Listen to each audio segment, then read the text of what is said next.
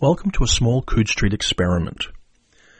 Back in the late nineteen nineties and early two thousands, I was a reviewer for Locus Magazine, just to see how audio levels check and how various other things we might do could progress. I thought it might be fun to go back and revisit a couple of those reviews, to read them for you and maybe to add a few extra thoughts. And, you know, first up, I'm going to be rev- reviewing Limekiller by Avram Davidson. It's a book I loved at the time. It's a book I've got very fond memories of, but a few little doubts about. I've not gone back and reread it, but I might. I still think it, it's worth looking at, and I'll be curious to hear what you think of it uh, in comments, uh, should you wish to leave one. Limekiller by Avram Davidson. It would have been easy for Avram Davidson, that great fantasist, to lapse into darkness and bitterness in his old age. After all, although popular in the first half of his career, by the time of his death in nineteen ninety-three he was almost unknown. Most of his body of work was out of print, and a number of large, ambitious projects were clearly going to remain unfinished. And he may well have become bitter. Yet it was during that time, between nineteen seventy-seven and nineteen ninety-three, that he wrote one of his finest series of stories, The Adventures of John Lutwidge Jack Limekiller in the tiny South American country of British Hidalgo, a series of tales soaked in the warmth of the South Seas, drenched in romanticism, and filled with a witty erudition that marked his very best work. Now, a decade after his death, those stories have finally been collected in the landmark collection Limekiller.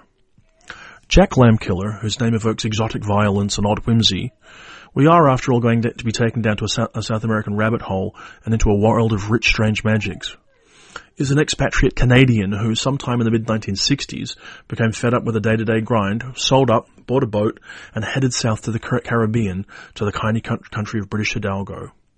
Very much the capable, self-reliant loner typified by John D. MacDonald's Travis McGee, he's looking for a different life, perhaps showing tourists around hidden corners of the tropics or moving a little cargo from here to there for extra money. And he finds some of this in British Hidalgo, a country small enough to put your arms around. But he also finds a lot more. With its mixture of African, East Indian, Spanish, Arawak, Caribbean, Middle Eastern, and British colonial cultures, it's a place that had slipped out of the allegedly logical time stream of the post-mid-twentieth century, and it is an odd and on-time-bound area where other laws at least obtained. And it is in the interstices, where the past and the future seem to mix in a country where magic seems every bit as real as the mundane, that Davidson chose to set Limekiller's six adventures.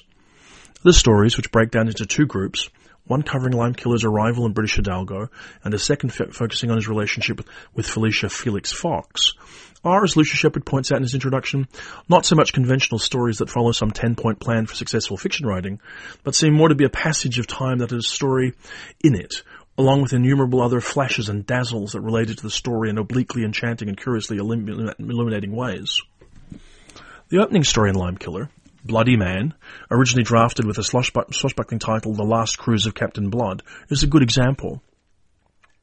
Ostensibly it's about Limekiller accepting a charter from British Hidalgo's Archbishop to assemble construction materials for a bungalow and ship them to distant Curacao Cove.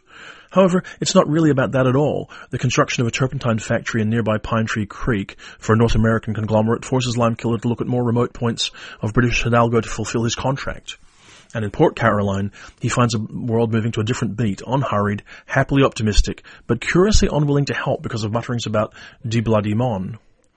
In the story, Davis, Davidson carefully shows us and Limekiller the local culture, their fears and superstitions, while always seeming to be talking about something else. And it's funny too. There's there beneath the silky tree enwhelmed in deeper gulfs than me, takes a step back in time to Limekiller's arrival in British Hidalgo. A Commonwealth country going through the transition to independence is no easy place for a foreigner to find employment. Limekiller's initial hopes of running his boat, the Sacarissa, as a charter vessel run aground when he finds it impossible to get a license as tourist operator.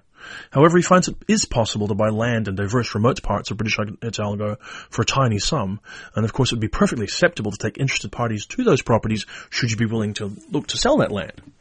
A comparatively simple matter, and yet somehow it becomes more about local fishing grounds and mysterious apparitions than commerce. Manatee Girl, Won't You Come Out Tonight is about another minor commercial venture. Alfonso Key, proprietor of the Cupid Club in Kingtown, suggests to Limekiller that money could be made buying corn from the locals along the Nutmeg River. However, when, La- when Limekiller travels to Nutmeg Point, making money be- becomes his least concern. His concerns then move from commerce to romance in the trio of stories featuring Felix Fox, Sleep Well of Nights, also published as A Good Night's Sleep, Limekiller at Large, and the posthumously published A Far Country. The stories follow Limekiller's first noticing a gorgeous American redhead traveling deep in the bush on the off chance he might see her again, and their unfolding romance. Davidson is careful to balance matters unusual and supernatural against romance, but the relationship remains the focus of the second half of the book. It would be easy to classify the stories co- collected in Limekiller as magic realism, but it wouldn't particularly be helpful or meaningful. What they are is finely crafted fantasies, witty, erudite, romantic, that exist on the borders of the world we know. What makes them shine, though, is Davidson's affectionate portrayal of British Hidalgo. Like Limekiller, Davidson travelled south in the winter of nineteen sixty-five, heading for British Honduras, looking for a change, the chance to write something other than the space operas he'd been writing for a living. There he found a country, country he fell in love with, and his experiences living and farming in Upper Belize bring Limekiller to life. Remarkably for this reviewer, who grew up in an isolated Commonwealth country far from London, Davidson manages to, to capture the spirit of living in a distant outpost of a faded empire perfectly. Too often books published after the death of their author are ill-considered tribute volumes or collections of stuff that should have been allowed to languish on an abandoned hard drive. Limekiller is something else. It is a book that has slipped through time, a major book by a writer at the height of his powers that should have been published during his lifetime but wasn't. It ranks easily amongst the best and most important books of the, of the year, two thousand three, and we owe our grateful thanks to the publisher for finally allowing us to see it. That's what I said about Limekiller by uh, Avram Davidson in the November two thousand three issue of Locus Magazine. I haven't much changed my views on the book, though I would say I'm a little bit more cautious about its portrayal of Commonwealth countries, about different cultures, um, you know, issues to do with appropriation, whatever else. I also wonder whether if I were to go back and read it, I might be more troubled by mildly sexist attitudes. It's one of the things that, you know, you, you have to take the time to revisit a book. But I will say this. Davidson is one of our great fantasists. L- the Limekiller stories are one of his two or three greatest achievements. And you would be richly rewarded if you were to, uh, to hunt down a copy of Limekiller in a store near you. I know you can get it at, at Old Earth Books, w w w dot old earth books dot com. And I think maybe you'd, you'd be surprised to see what this old fantasist has sitting there for you. I hope you enjoy, have enjoyed this little sojourn. More